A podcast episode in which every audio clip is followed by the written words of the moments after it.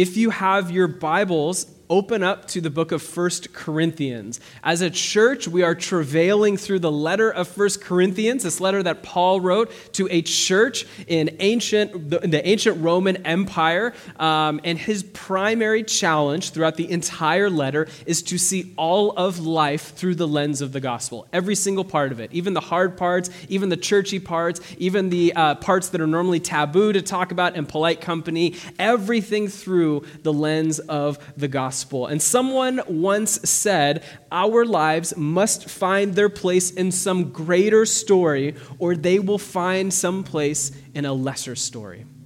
That our lives have to find their place in a greater story, or they will find their place in a lesser story. We all ache to be part of a story bigger than ourselves. As much as we like to champion our individualism and our pull ourselves up by the bootstraps ism, we ache to be a part of something bigger than ourselves.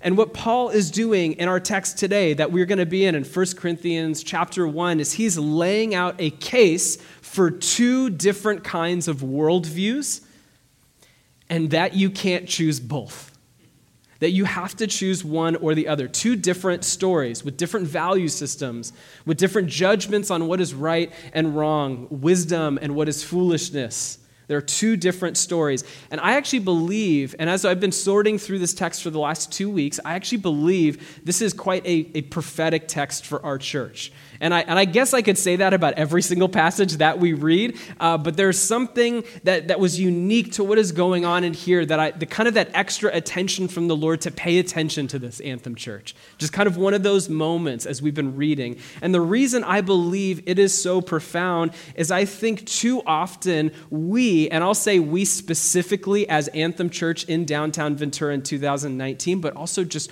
we, the church in America or Southern California, we try try to straddle both stories. We try to seek God and get everything the world has to offer. We try to have our cake and eat it too.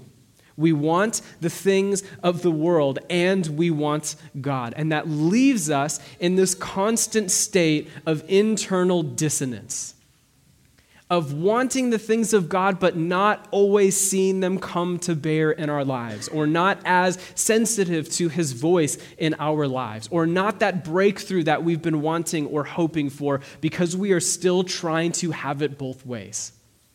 I see this in my life all the time.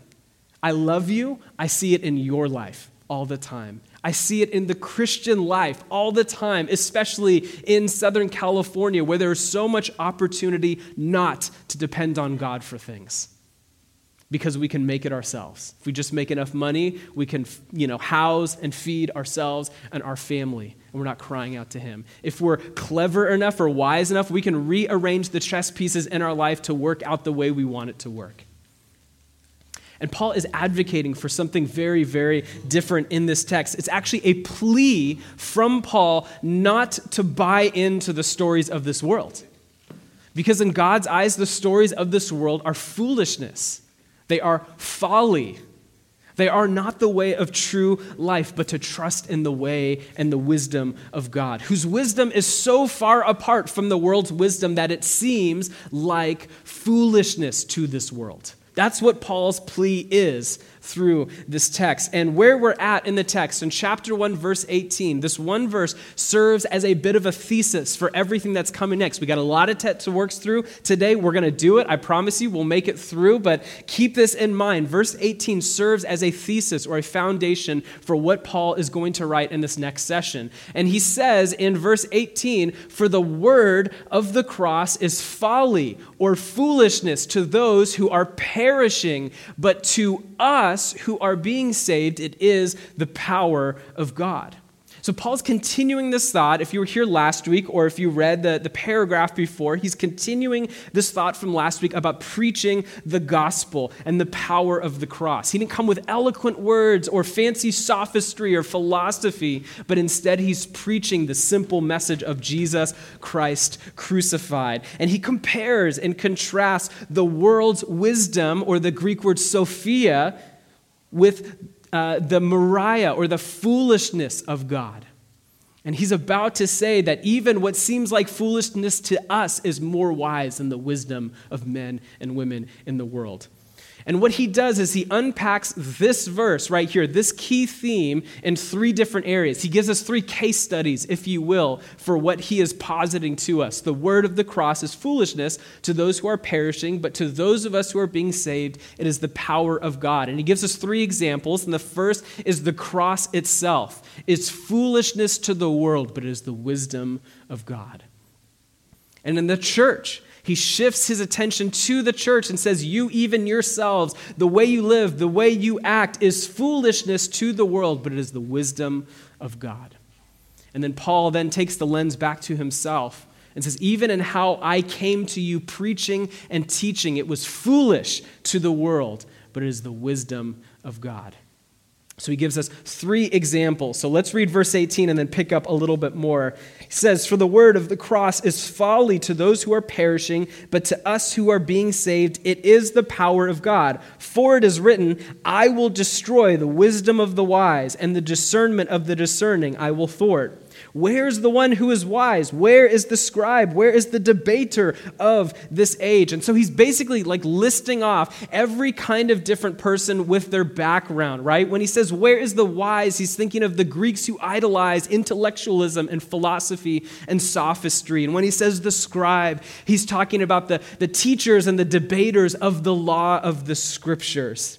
He says, Where is the debater of this age? Has God made, had not made foolish the wisdom of the world? For since the wisdom of God, in the wisdom of God, the world did not know God through wisdom. It pleased God through the folly of what we preach to save those who believe. Paul's speaking to a whole group of people, and some Greeks who didn't necessarily have an understanding of the Old Testament scriptures, and some with a Jewish background who did. And his point is regardless of where you come from, regardless of what culture you bring to the table, when we think about the gospel message, regardless of that background, the cross will turn your concept of wisdom and power upside down right? If you are a Greek who idolize intellectualism and man's wisdom, the cross will turn that wisdom and power upside down.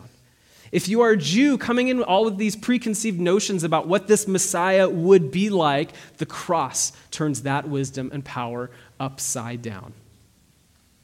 Corinth is an odd city, if we remember some of our background.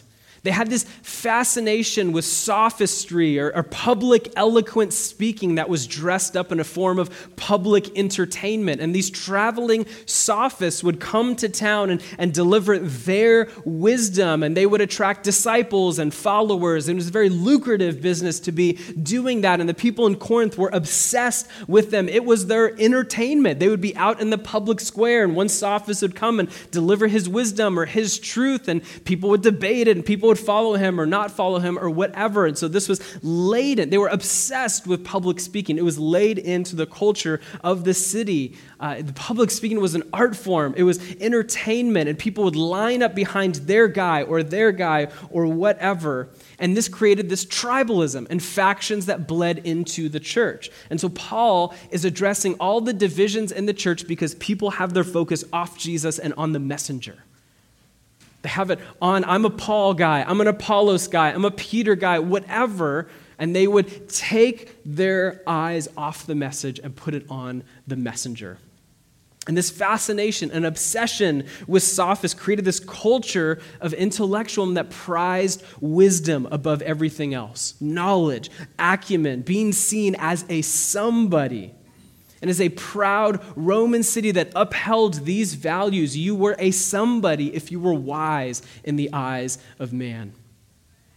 And Paul, what he does is start to chip away at that idea, chip away at that false belief that if you are wise before men, you are truly wise. And he says, no, if you are living and following the wisdom of God, you will look like a fool to this world because God's wisdom is so far apart. The gap is so wide that it will look like craziness to the people who do not know God. And what he does is he kind of breaks up a few different categories. Like that he breaks up the wisdom of the world into two categories, and then he creates a third category here. So let's go in verse 22. For Jews demand signs, and Greeks seek wisdom. Those are the two categories. Jews who are demanding signs and Greeks seeking wisdom, but we preach Christ crucified, a stumbling block to those Jews demanding signs, and folly to Gentiles who are seeking wisdom. But to those who are called, remember that word called? Right? Who's Paul writing to here? Christians or non Christians? Christians. To those who are called, both Jews and Greeks, no matter what your background is, if you have been called Christ, the power of God and the wisdom of God. For the foolishness of God is wiser than men, and the weakness of God is stronger than men. And as Paul divvies up his two categories Jews who demand a sign and Greeks who seek wisdom Jews who demanding a sign is a callback to the ministry of Jesus himself, all the way back in Matthew chapter 16. So if you have a Bible, flip over to Matthew chapter 16 with me. This is a callback. Paul deliberately is using language, especially for those who were in and around Galilee at the time of Jesus, to remember what Jesus had said to people who were asking for a sign. And in chapter 16, verse 1, the Pharisees, right, the leaders and teachers, and the Sadducees came to test Jesus. They asked him to show them a sign from heaven. Has Jesus ever shown a sign from heaven in his ministry before? Has Jesus done signs, wonders, miracles? Yeah, all the time. Notice why this time might be different. He answered them, When it is evening, you say it will be fair weather, for the sky is red, and in the morning it will be stormy today, for the sky is red and threatening. You know how to interpret the appearance of the sky, but you cannot interpret the signs of the times. An evil and adulterous generation seeks for a sign. But no sign will be given except the sign of Jonah. What's the sign of Jonah? Do you, any, does anyone remember that? I know this is reaching back into our minds, but do you guys remember the story of Jonah? Right? This long story short, God sent this prophet to go deliver a message to save a people. He refuses. He gets eaten up by a huge fish, and he's in the belly of this huge fish for how many days? Three days. Does that sound familiar when thinking about Jesus? Jesus died, and three days later was raised to life. He's saying the resurrection is the sign, is the only sign that matters. He's saying, My resurrection is enough for you. So they left him and departed. What is curious about the story is Jesus frequently provides signs, wonders, and miracles, but never on demand.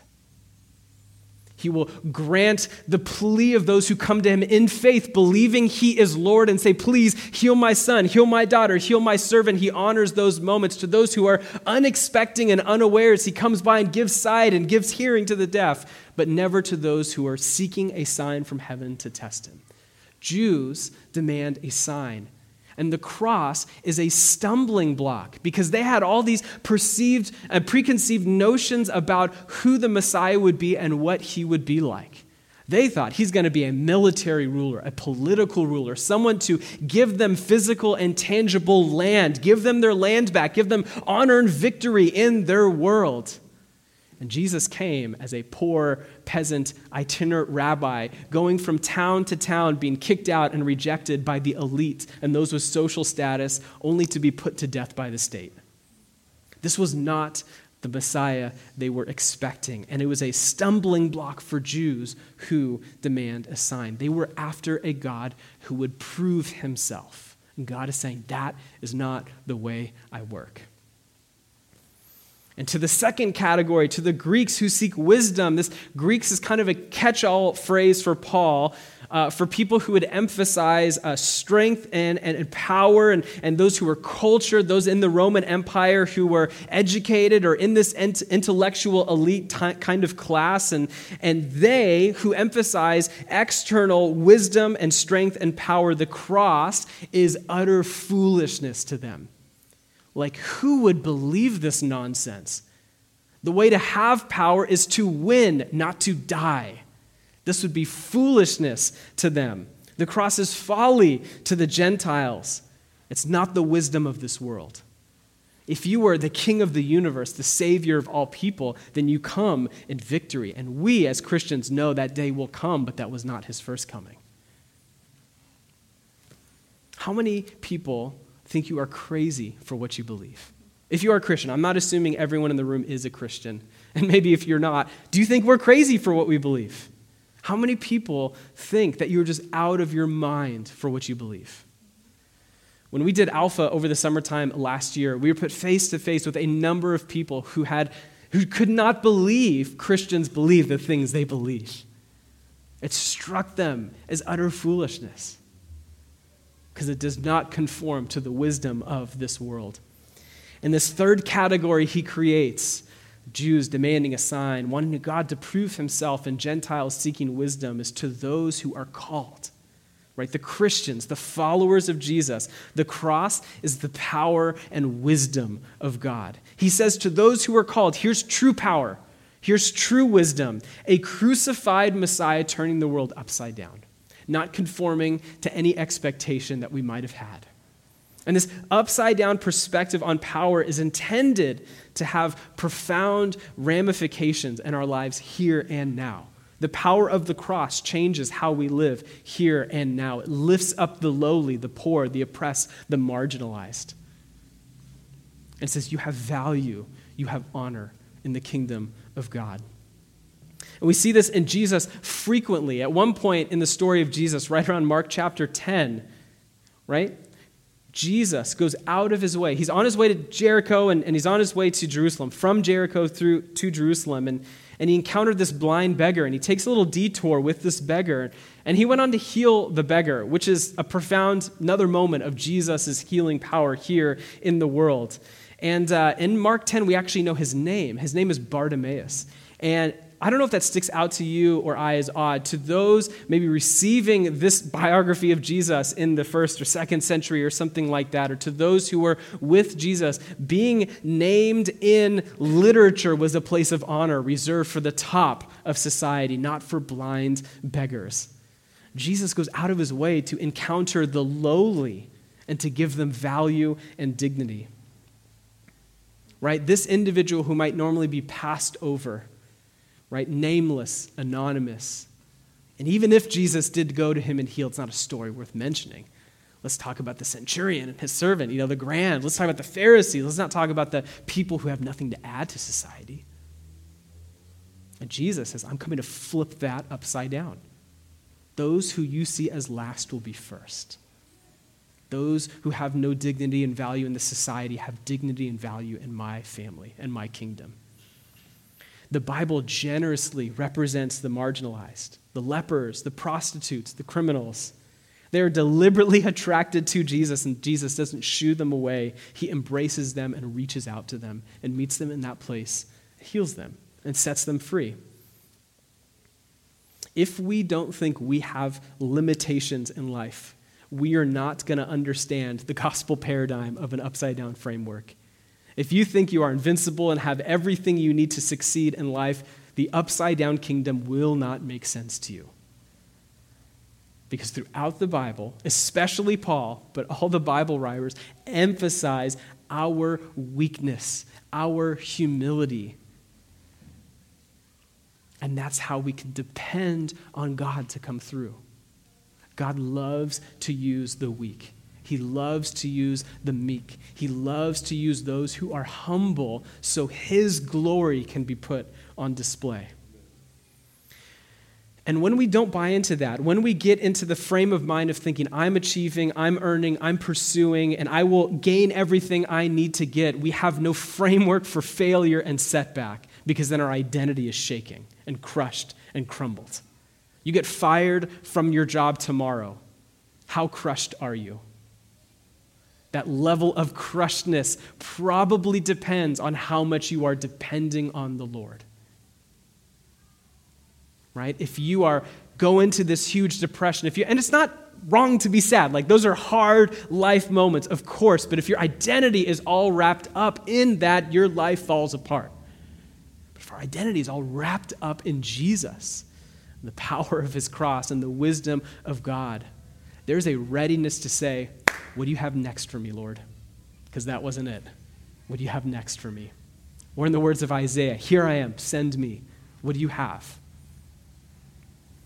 From the perspective of human power grasping, the cross doesn't make sense. Right? God's power can be called nothing but weakness. Right? He finally intervenes in human history in the person of Jesus Christ and he's put to death. That makes no sense. That's the end of the story. That's it. There's no power in being crucified. That's the ultimate display of weakness and vulnerability and frailty. And God's weak power is this declaration of man's ultimate powerlessness as it relates to our relationship with God. Paul's saying God's power is giving up one's own power. And if power is the ultimate cultural value, then this is nothing short the cross of a scandal. This doesn't make sense to us. It upends everything we believe, and it was a stumbling block to the Jews and foolishness to the Gentiles. For us, we know the cross isn't the end. It wasn't a disappointment. It's the power and wisdom of God on display, putting to shame the authorities of this present age. And Paul claims that real power and real wisdom are not found in the world's stories, they're found in God. And in this next section, as he starts to shift his attention to the church themselves, he uses them and says, Consider your own calling as a church, humility is required to experience God. Consider how you were encountered by the gospel message. And back in 1 Corinthians 1, picking up in verse 26, he says, For consider your own calling, brothers and sisters. Not many of you were wise according to worldly standards, AKA, you guys were not as awesome as you think you were right? You were not wise according to worldly standards. Not many were powerful. Not many were of noble birth. He's using their not so greatness to make a point. They had little status in the world when they were called. Verse 27 But God chose what is foolish in the world to shame the wise. God chose what is weak in the world to shame the strong. God chose what is low and despised in the world, even things that are not, to bring to nothing things that are so that no human being might boast in the presence of God, saying, Look how I got here. I did all this great stuff, and I deserve to be here in the presence of God. God's still at work in his people, pursuing his purposes in their calling. And what we see here is that God had an agenda in his church in Corinth and their lowliness was not going to get in the way. Their lack of status or lack of wisdom was not going to get in the way. He had purpose with his people. Because here's the real good news in verse 30. And because of him, you are in Christ Jesus, who became to us wisdom from God, made manifest. Right? We want to know what God is like. We want to know what God's wisdom is like. Look at the person of Jesus righteousness and sanctification and redemption. God has given them new status in the kingdom. You weren't wise to the world's standards, but now you have status in the kingdom of God. You are a beloved son and daughter. Paul says to the Colossians, You've been rescued from the domain of darkness. He says in Ephesians, You were dead, and God, in his mercy, brought you to life. You've been made alive in Christ. Now, because of the mercy of God, we're sons, we're daughters, we're citizens, we are saints with full authority in his kingdom to be with him, to have access to him, to become like him, to grow in our maturity and sanctification, and to do what he did, bringing the kingdom of God to this world. We can do that because our status has changed. And with this new status and this new identity, which story are you believing? You've been rescued from one story, brought into another, and we live in this moment in time and history where both are colliding and clashing. And as much as it might be easier not to have a choice, you have a choice to live the story of God or live the story of the world. And our problem is we don't choose one or the other, we choose both we choose both. And that makes us ineffective in the kingdom of God when we keep trying to pursue the wisdom and value systems of this world. to say it's, it's wise to have a rainy day fund and so i'm not to i'm to spend i'm to be frugal but i'm also not to be generous i'm just to store up wealth in a bank account that sits there is wisdom according to the world's standards that's folly to god it's all going to pass away you can't take it with you do not lay up treasures on this earth but lay up treasures in heaven when we try to pursue both stories we are ineffective for the kingdom of god and we find ourselves stuck. Have you ever found yourself stuck in your relationship with God? This is why.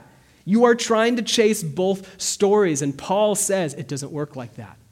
In the kingdom, you have status, you have authority. Your son, a daughter, a citizen, and saint. That comes with different marching orders. It comes with different responsibilities. It comes with a different storyline. Stop trying to taste the storyline of the world. Stop it. It will not give you satisfaction. Jesus says, I have come to give you life to the full. That is not, he's not talking about life in eternity. He's talking about life right now. Yes, we have eternal security and salvation in the person of Jesus Christ. He has also come to bring fullness and abundance in our life right now in Him. Stop chasing the wisdom and the story of this world. Start pursuing the wisdom of God. Live into His story. So, Paul says in verse 31 As it is written, let the one who boasts boast in the Lord. We were lowly, we were weak, we were not wise according to the world's standards, but God brought us in, not that we could boast, but we could boast in Him. Some people say, John, it doesn't make any sense. You don't make that much money. You have a small house and a bunch of kids. You probably don't have any savings, but how are you like living abundantly? How are you joyful? How are you not racked by fear and anxiety and depression? How are you able to be generous when there's a coworker in the office who is in need? It's not an opportunity to boast for yourself. Boast in the Lord. I would have never come up with this plan on my own. I'm boasting in the Lord.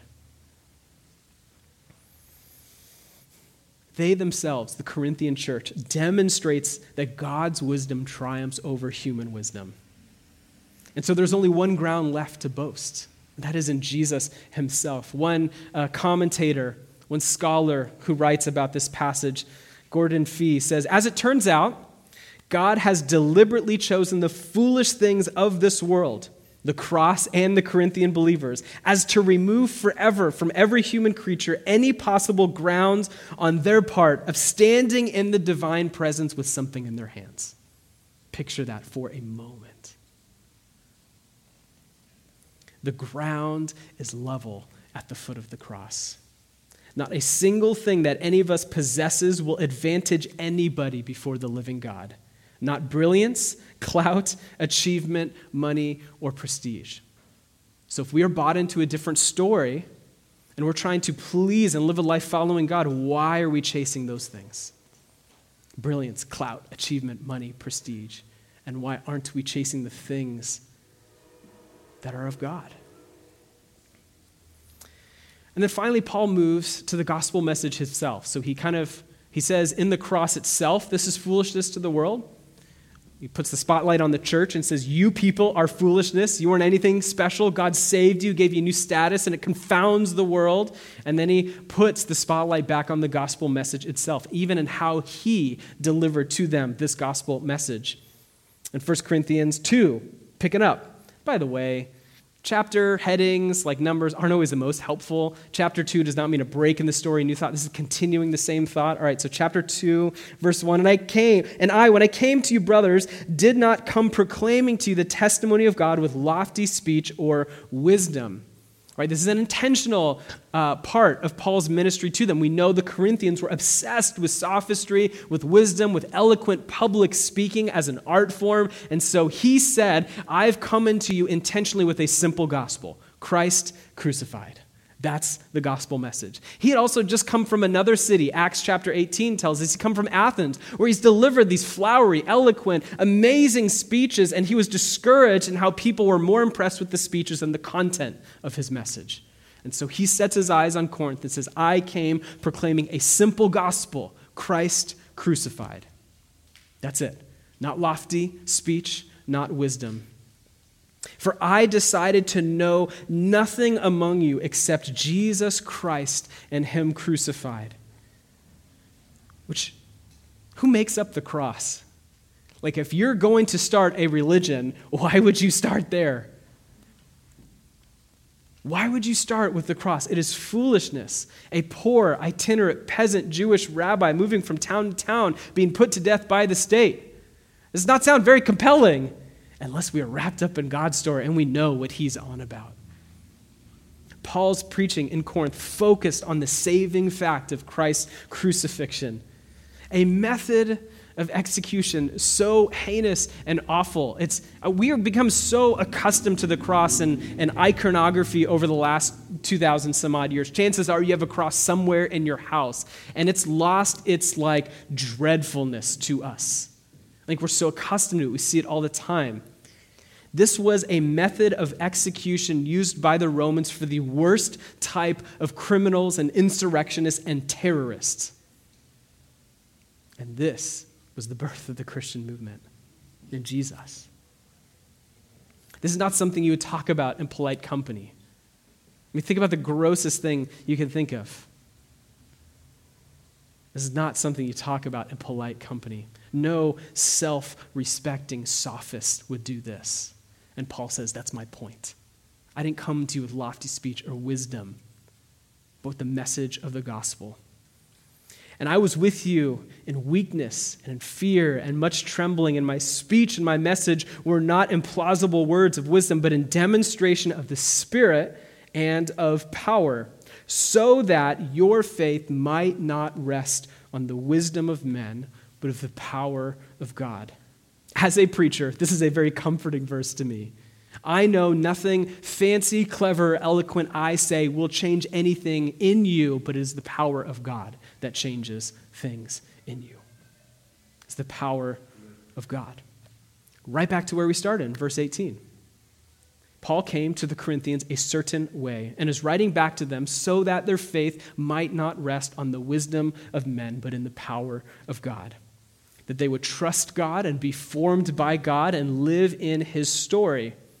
And for Paul, this letter of 1 Corinthians is nothing short of wrestling for the affections and the allegiance of the Corinthian church away from the things of this world and towards Jesus Christ. Paul's helping the Corinthians here see their cultural blind spots as they relate to the city that they are in and as they relate to the gospel, and helping them see how they had absorbed the value systems and stories of this world, maybe without even knowing it because it's affecting the church. They were being formed by the world around them. And we know that we are formed by all sorts of things by just waking up in the morning. We've done significant work in this area as a church, especially last spring in our teaching series, Practicing the Way of Jesus. You are formed by all kinds of things by simply waking up right? By the things you do, the people you hang out with, you are being formed into something or someone, or a whole lot of somethings or someones. What we do on a regular basis is what we become. The things we do do something to us. We become like the people we hang out with. We are formed by our city, our family of origin, our workplace, etc. So the question is not, are you being formed, but how are you being formed? The question is not, am I being formed into something, but what or who am I being formed into? Are you on track to becoming more like Jesus expressed in your person and personality or something else? If nothing were to change in your life and you were to look 30 years ahead, what kind of person are you? A person that looks more like Jesus or something else? The stories of this world are really powerful and insatiable, and they capture our attention, and we don't even have to try. The amount of advertisements you see on a daily basis is mind boggling to a first century person in Corinth. The stories of this world are powerful. It's why we continue to do things as a church that root us in the story of God. Every few years, all of our community groups go through something called the Story Formed Way, rooting ourselves in the story of God. That's so I remind you of the story, God, every single Sunday as we open the text together and as we sing songs that lead us towards Jesus, because we know in the six days in between, your attentions and affections will fade and will shift and will be focused on other things. And so we need moments to come together, lift up Jesus as King, and go out into our week more equipped and more empowered. And to the call from this text is really clear stop chasing the wisdom of the world chase the wisdom of God. That's it. The wisdom of God is going to be foolishness to this world. Don't let that detract you. People are going to think you're crazy and you're weird. Don't let that detract you because we know the wisdom of this world fades away. Maybe it works for a week or a month or a year and it fades away. But chase the wisdom of God. So, to Paul, God's story in the cross is foolishness to the world. But we know our entire faith rests on the truth of the cross. And he even goes so far to say in chapter 15 that if the cross isn't true, if the resurrection isn't true, our faith is futile. It's meaningless. Do we actually believe the power of the cross for our own lives? Not like as a moment in history or a, a temporal, salvific thing that changed our eternity, but for actually regular life, day to day. Do you believe the power of the cross. This wholehearted dependence on God's power, not a temporary stage in our spiritual development, but an ongoing, forever thing. Not just the diving board, but the swimming pool. Do we believe the power of the cross? The truth of Jesus, Him, and crucified is not a basic teaching to be left by the wayside after you encounter Him, but something to come back to every day. To Paul God's story of his people, his gathered church, these called out ones, are foolishness to the world. The way they live, what they believe, how we treat each other are all foolishness to an unbelieving world. Why would you sacrifice any comfort on your part to help somebody else in the church if you're buying into the world's wisdom? Right, take our season of prayer and fasting as an example. This is, have you tried to tell anyone in your life that's not a believer that you're fasting? For 14 days? It sounds crazy. It's foolishness to them. Why would you ever deny yourself of anything? In our consumeristic world, why would you ever deny anything to yourself that you want? Why? What's the point of that? It's utter foolishness to the world, but we know it's the wisdom of God. In a world that values this self centeredness, why would you desire to deny anything that you want? In a world that prizes individualism, why would you choose to do life in community when you know it's going to cost you, when it's going to hurt you, when people are going to rub you the wrong way, you're going to be uncomfortable, when they're going to call you out on your stuff, when it's inconvenient? In a world that's naturalistic in nature, why would you worship God? If all life is is what you can see, hear, touch, smell, feel, why would you worship something you can't t- see, touch, smell, feel, hear?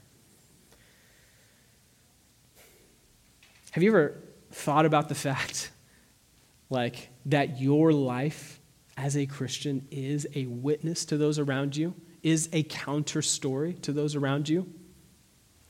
In a world that lifts up materialism and pleasure, why would you give your money or your time or yourself to the Lord? To the church, to the city. It makes no sense. Have you ever thought about that when you tithe, when you are generous with your money, when you are generous in your time and how you serve the Lord and one another, you are telling a counter story to the world. You're saying, My wealth is not in riches in the world, it's in something else. My time does not all need to be my own. I can give of my time. I am not my own. I have been bought by the blood of Jesus to Paul, God's story of the gospel message itself, not dressed up in clever arguments or flowery language, is the power of God to save and to redeem. Think about how you approach the church life. Like, do you need an inspirational talk to get your juices going on a Sunday? Why are we a little bit more into worship on the back end than on the front end? Do we really need someone up here, motivational speaker, to amp you up just to read your Bible for another six days to get recharged again on a Sunday? Isn't the message of the gospel enough? Paul says it is. It's the power of God, it's the wisdom of God on display. Is the gospel message alone enough to drive us to our knees in repentance and to our feet in worship? Stop trying to pursue the wisdom of this world and pursue the wisdom of God. Paul says, Let the one who boasts boast in the Lord. In this counterintuitive, countercultural faith we have in Jesus, communicating a counter narrative to the world around us that we can make different decisions, we can live differently. We are confident in those decisions and how we live because we know we are not storing up wisdom in this world, we are pursuing the wisdom of God. Are you prepared to look like an idiot to the world because you've bought into a different story? If you are not, I implore you, go back to the gospel of Jesus. Let it wash over you and remind you of what he has saved you from, remind you of the new life you've had. In a world that prizes looking good and smart and having your life together, are you prepared to confound those expectations and look differently because you have bought into a different story? I'm going to read Ephesians chapter 2, the first few verses over you today to help remind us of what we've been saved from and what we've been saved to, to prepare us to worship God. And so, if you will, stand up. And, uh, and I was going to say if you're comfortable, but even if you're not comfortable, just put out your hands right in front of you.